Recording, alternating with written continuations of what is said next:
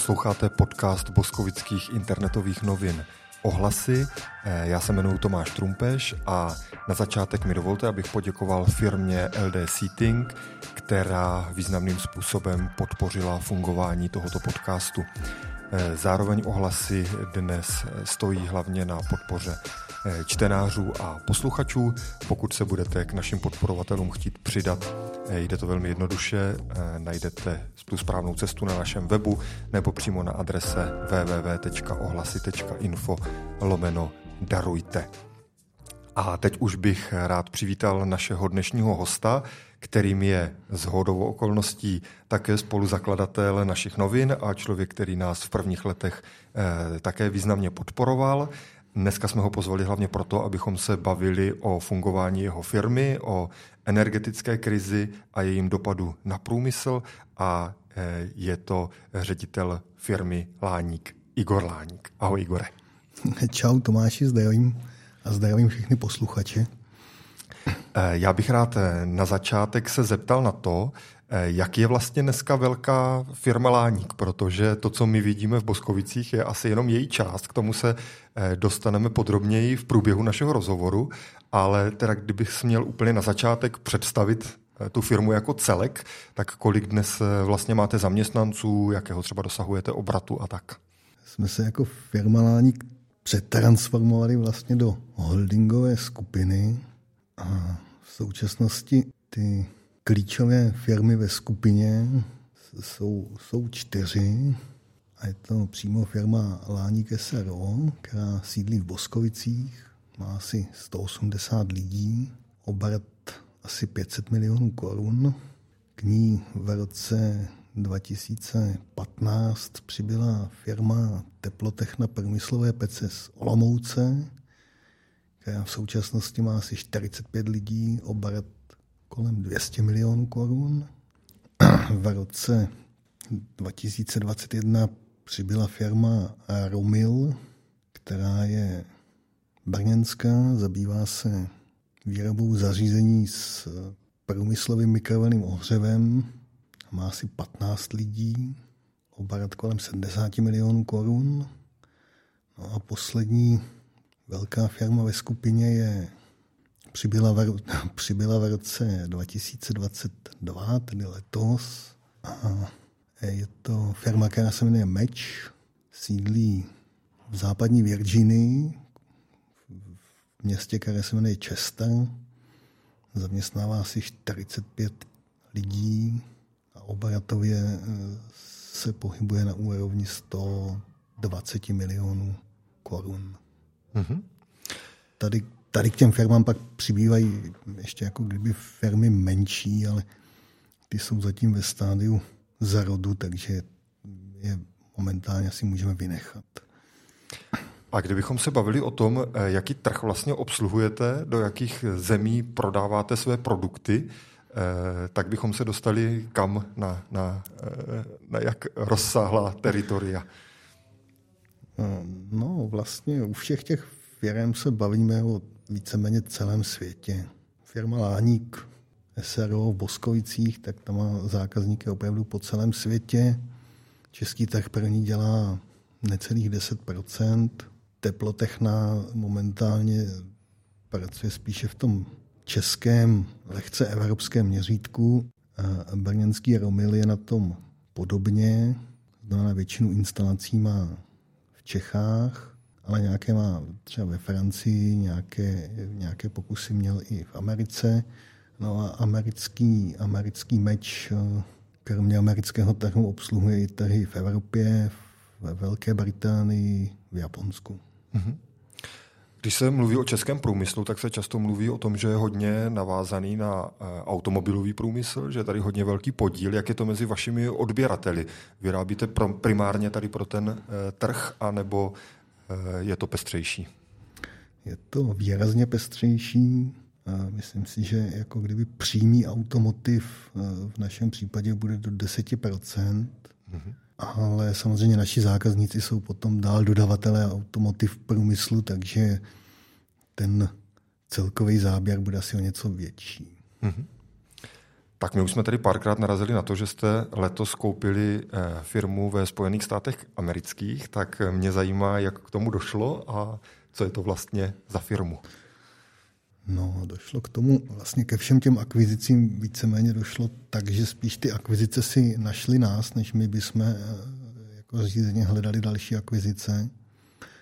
A tady ta americká firma byla a je eh, nám dost podobná. Je to vlastně rodinná firma, kterou vlastnila eh, kompletní rodina, která se dostala do situace, že neměla žádného nástupce, který by to přebral, takže se rozhodli, ten, ti, ti majitelé se rozhodli, že tu firmu prodají a vlastně oslovili nás tím, že my jsme se jim zdáli jako dobrý partner pro tady ten prodej, protože jsme firma, která je, je rodina, deklaruje to, že je rodina a vždycky se snaží eh, působit i na, na tu komunitu, v které existuje. Jo, pro, pro toho původního majitele téhle firmy bylo hodně důležité, aby eh, ta firma zůstala, kde je, zaměstnávala ty lidi z toho eh, města a eh, nestalo se to, že by tam někdo přišel, vzal si technologii a odnesl někam jinam. Mm-hmm. Což my jsme mohli, mohli zagarantovat a vlastně naše snaha je v té firmě měnit minimálně ze začátku co nejméně zachovat ten její běžný běh tak, jak, uh-huh. tak, jak běží doteď. V čem to mělo logiku obsahově? Vyrábí ta firma podobný typ produktu, nebo uh, co vás vlastně spojovalo? Či spoj... Dá se říct, že jste do té doby byli vlastně konkurenti, nebo jak to bylo? No, trochu ano, trochu ne. Nás spojovalo to, že ta firma, eh, podobně jako my, vyrábí keramické nálevky používané v přesném lití ale používá trošku jinou technologii než my, používá jiné materiálové řešení.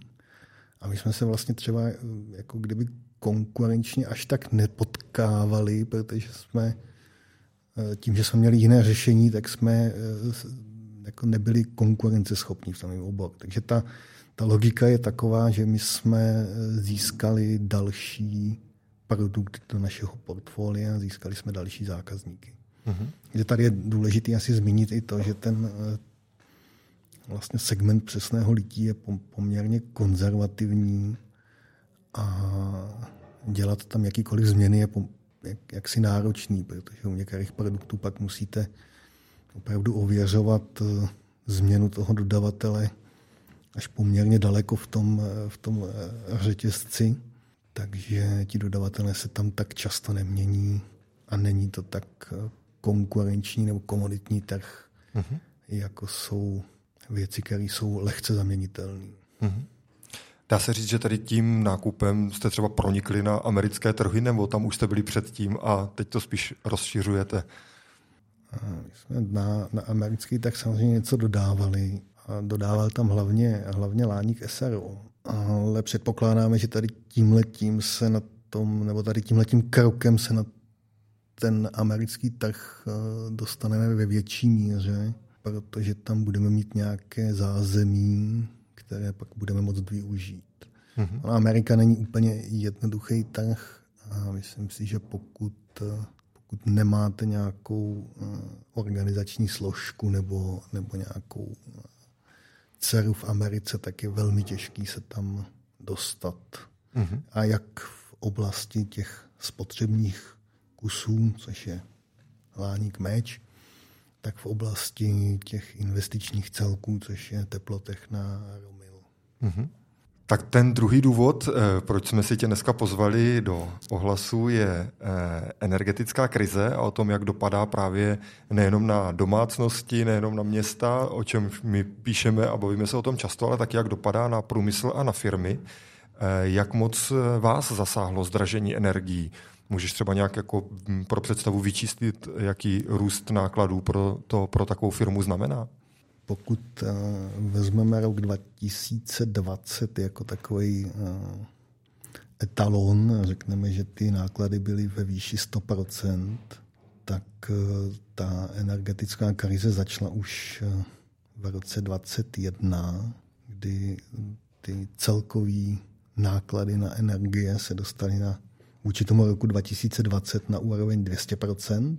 Ten zlom nastal vlastně v polovině roku, kdy ty celkové roční náklady, když bych řekl, tak do, do poloviny roku eh, ty energie stály jednu třetinu té celkové sumy a v té druhé polovině už, ta, už ty náklady na energie byly ve výši dvou třetin z, toho, z těch nákladů celého roku. To byla vlastně předzvěst té války na Ukrajině, kdy si myslím, že část expertů, kteří se zabývají třeba plynem, tak eh, víceméně říkají, že už v té době ten trh začínal eh, vykazovat známky manipulace s cenou. No a eh, když se posuneme do současnosti do roku 2022, tak ty celkové náklady vůči tomu roku 2020 budou někde na úrovni 550 To je opravdu hodně, když vy tady tyhle nárůsty promítnete do cen, tak jak na to reagují zákazníci? Ty jste teda říkal, že ten váš trh je docela konzervativní, ale přece jenom obávali jste se, že třeba ztratíte část zákazníků, nebo jaká byla realita, jak to proběhlo? Jsme se samozřejmě obávali, ale nakonec jsme tady ten problém vyřešili formou energetického příplatku kdy když jsme se na začátku roku dostali do situace, že náš bývalý dodavatel energie, to znamená elektriky a plynu, skončil, tak jsme samozřejmě museli najít někoho dalšího a vlastně jediná možnost, ke které jsme se dostali, bylo nakupovat energie po měsících, jako v měsíčních tranších. A víceméně jsme oslovili všechny naše dodavatele s tím, že eh, prostě musíme přistoupit k tomu, že budeme jim účtovat tady tu energetickou přerážku a že ji budeme měnit měsíc od měsíce. Vždycky tak zhruba 14 dní dopředu jsme schopni říct eh, tu výši té přerážky na ten další měsíc. Čili ten zákazník vidí vlastně tu původní cenu toho produktu a vedle toho vidí to, kolik musí připlatit kvůli tomu, že zdražili energie a pak má výslednou cenu, kterou musí zaplatit. Přesně, přesně tak. Mm-hmm. A tady ta výše té přirážky se pohybovala v, v rozmezí 4 až 22 což mm. je teda poměrně hodně. Mm. Ale ku podivu to vlastně víceméně všichni akceptovali a dokázali zaplatit. Takže my tady z tohohle pohledu jsme... Mm, Jste prošli tou krizi vlastně docela dobře. Přesně tak. Mimochodem dá se ve vašem případě uvažovat vlastně o nějakých úsporách energií, protože o tom se taky hodně mluví, ale eh, nevím, jestli si to představuju dobře, ale říkám si, že když má člověk prostě pece, ve kterých topí plynem, tak uh, asi moc jako nějaké variantní možnosti nemá. Je to s podivem, ale ty možnosti vždycky jsou. A každá krize, aspoň teda my máme tady tuto zkušenost, že každá krize nás pak vždycky posouvá někam dál. E, pravda je, že tady v tomhle jsme byli trošku v předstihu, protože v rámci e, budování nebo přestavby a dostavby nové, nové administrativní části výrobní haly jsme už tehdy investovali do technologie na využití odpadního tepla, která využívá vlastně teplo, které jsme předtím víceméně vypouštěli, nebo jsme ho nevypouštěli nikdy, ale který jsme, který jsme využívali jen na vytápění haly, tak eh, nyní ten systém je sofistikovanější a my tím odpadním teplem dokážeme, dokážeme topit nejenom v hale, ale i v té administrativní části v šatnách. Dokážeme tím ohřívat teplovou užitkovou vodu, což je jedna, jedna část těch úspor. Ale jak říkám, tohle jsme měli nachystaný už dopředu. A druhá část, že v momentě, kdy to na vás začne takhle tlačit, tak eh, se snažíte vymyslet to, jak třeba tu pec využít eh, lépe, zda by do ní nešlo doplnit, eh, nebo zda by do ní nešlo dát víc toho materiálu.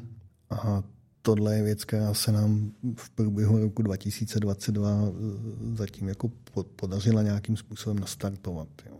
Mm-hmm. Ono to jde dost často dohromady s jinýma věcma, že nám třeba pomohla výrazně automatizace na konci průběžné pece, kdy přestalo být omezením to, jak těžký, jak těžký, těžké je jedna, jedna jednotka, která projíždí tou pecí, protože pokud jí místo člověka bere robot, tak je mu relativně jedno, jestli váží 8 kg nebo 12. Mm-hmm. Ale to byla taková klika, že se nám to podařilo, že se to tak spojilo v jeden správný čas. Takže snažíme se samozřejmě i o, o úspory energií, o optimalizaci těch výpalů. A... Mimochodem, jaký očekáváš další vývoj? Kalkulujete s nějakýma produkcema a předpokládáte nějak, že třeba tady tyhle ceny eh, v té výši, v jaké jsou teď, prostě zůstanou na ty příští roky, a nebo doufáte v to, že by to zase mohlo eh, nějak spadnout dolů? Jak to, jak to vidíš, když sleduješ ten vývoj trhu? tak to je otázka, na kterou jako neexistuje odpověď, protože kdyby existovala, tak eh, by se dala velmi dobře speněžit. Ale eh, v tomhle směru to vypadá dobře, eh, nebo co se týče predikce cen energií, tak teď jak to vypadá, tak v příštím roce by snad měly být zastrepované energie i pro velké společnosti, to znamená vlastně víceméně pro veškerý průmysl což vám jaksi minimálně umožní to, že víte, s jakou cenou máte počítat. Víte strop prostě.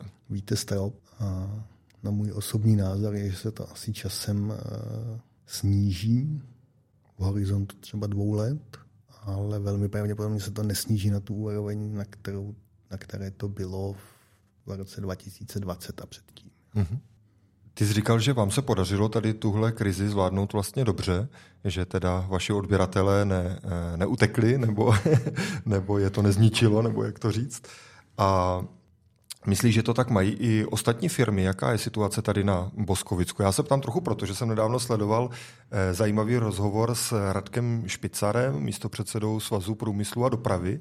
A on tam říkal, že v těch firmách bubla taková tichá krize, že firmy vlastně nemůžou demonstrovat na Václaváku, nemůžou křičet, jako my máme problém, protože by tím zhoršili svou pozici na trhu, vyděsili by tím právě svoje odběratele, vyděsili by tím banky, ve kterých mají úvěry, takže jsou vlastně všichni potichu, ale to neznamená, že ten problém tady není a že třeba příští rok eh, na jaře se může stát, že budeme sledovat nějakou vlnu eh, teda velmi negativních dopadů na to firemní prostředí.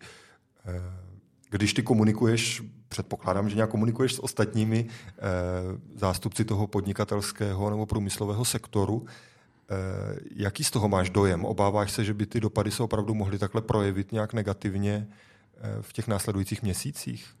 No já se domnívám, že, že spousta firm funguje na jaksi striktně dojednaných kontraktech, třeba na ročních.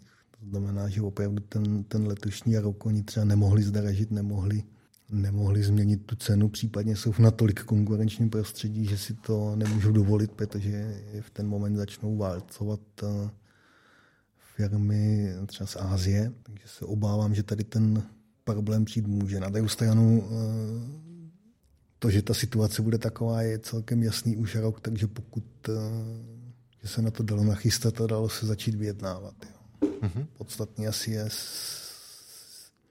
jak si říct, že nemá cenu to dělat, že nemá cenu fungovat za nulu, případně s, se ztrátou, nebo to eh, cenu má, ale pak to musí být jasně daná strategie, kde já si řeknu, dobře, já teď vím, že dva roky eh, to vydržím a, a mám predikci, že potom se to zlepší. Mluvili jsme o energetické krizi, trošku jsme se dotkli i té covidové, která tomu předcházela. Vás vlastně m, mm, taky zasáhly tady ty, jako všechny tady tyhle dvě věci hned po sobě. E, kdybys měl nějak celkově zhodnotit e, přístup a chování a podporu státu tady v těchto situacích pro průmysl, e, co bys na to řekl? Byl jsi spokojený ze své pozice s tím, jak vám stát pomáhá tady ty věci zvládnout? Bych možná na začátku doplnil to, že tady ten, ta covidová krize se asi jako výrazně podepsala na, nebo vytvořila jiný problém, o kterém jsme tady zatím nemluvili, a to je v podstatě nedostatek lidí.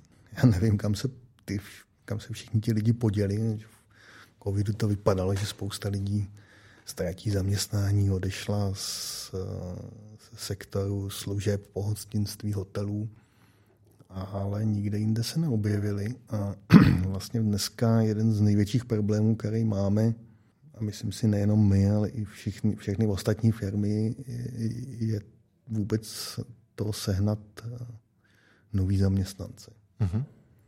No, je to s podívem, je to, je to problém nejenom u nás, ale je to třeba problém i, i v Americe, že opravdu lidi nebo lidská síla do výroby se, není, je komplikovaný někoho najít. Uh-huh. A, a k tomu státu? Co se týče covidu, tak ten přístup byl, hm, řekl bych, hodně, hodně špatný. Jo, my jsme, a myslím si, že to tehdy měli i podobně ty ostatní boskovské firmy, jak jsme si vytvořili nějaký, nějaký tým lidí, který postupně který postupně eh, dávali dohromady ty informace z víceméně veřejně dostupných zdrojů, tak aby jsme byli vždycky aspoň o nějaký kruček před tím, co, co, co se vyhlásí. Některé ty uh, omezení vyhlášený státem byly jako šíleně zmatečný a měnili se, měnili se v čase. Úplně nejklasičtějším pří, příkladem tady toho bylo uzavírání uh, firemních jídelen, kdy to, jestli si dobře vzpomínám, probíhalo tak, že zhruba v, v neděli odpoledne teda vyhlásili, že všechny firmní jídelny musí být zavřený. V průběhu pondělního odpoledne se to změnilo na to, že uh, můžou být otevřený, ale na stolech musí být nějaký plexiskla, který budou oddělovat jednotlivé strávníky a načež se to změnilo ještě asi třikrát. A co se týče nějaké informovanosti, tak ta byla vlastně absolutně nulová, pokud to člověk eh, jako řízeně nevyhledal. Což je s podivem, protože v situaci, kdy všechny firmy povinně mají datové schránky, tak jsem očekával, že ty datové schránky vždycky přijde nějaká, přijde nějaká informace, přijdou nějaké nařízení, vzniknou nějaké dotazníky, nula. Tuším, že přišel datovou schránkou přišlo jedno, jedno jediný, jedna jediná informace od ministrně z práce a sociálních věcí, mm-hmm. což byl takový milý dopis, který víceméně jeho význění bylo zhruba držíme vám palce a mějte se krásně. No a v té energetické krizi eh, to vnímáš jak? Je to trochu lepší, anebo vám drží palce a přeji, abyste se měli krásně? Tam si myslím, že to je jako výrazně lepší. Eh, je samozřejmě vidět, že eh, to není nic jednoduchého a ten postup je tak jako kdyby pomalej, ale tomu já docela rozumím, protože si myslím, že tohle to jako vyjednat a vymyslet není, není nic eh, snadného, ale když bych to měl hodnotit, tak ta reakce je jaksi vlády nebo vládních úřadů je poměr, byla poměrně eh, rychlá a, a šla v tom, eh, jaksi v tom logickém sledu. To znamená, prvně vyřešíme fyzické osoby, lidi, nějaké zastropujeme, zároveň zastropujeme ty menší firmy, protože ty to je asi všem jasný, že ty mají nejmenší, nejmenší rezervy. No a teď vlastně přišly na řadu ty velké firmy, kde teda doufám, že to dopadne tak, že ten strop eh, se, se zavede i pro ty, pro ty velké firmy a výrazně nám to zjednoduší výrazně nám to zjednoduší život minimálně v tom roce 2023.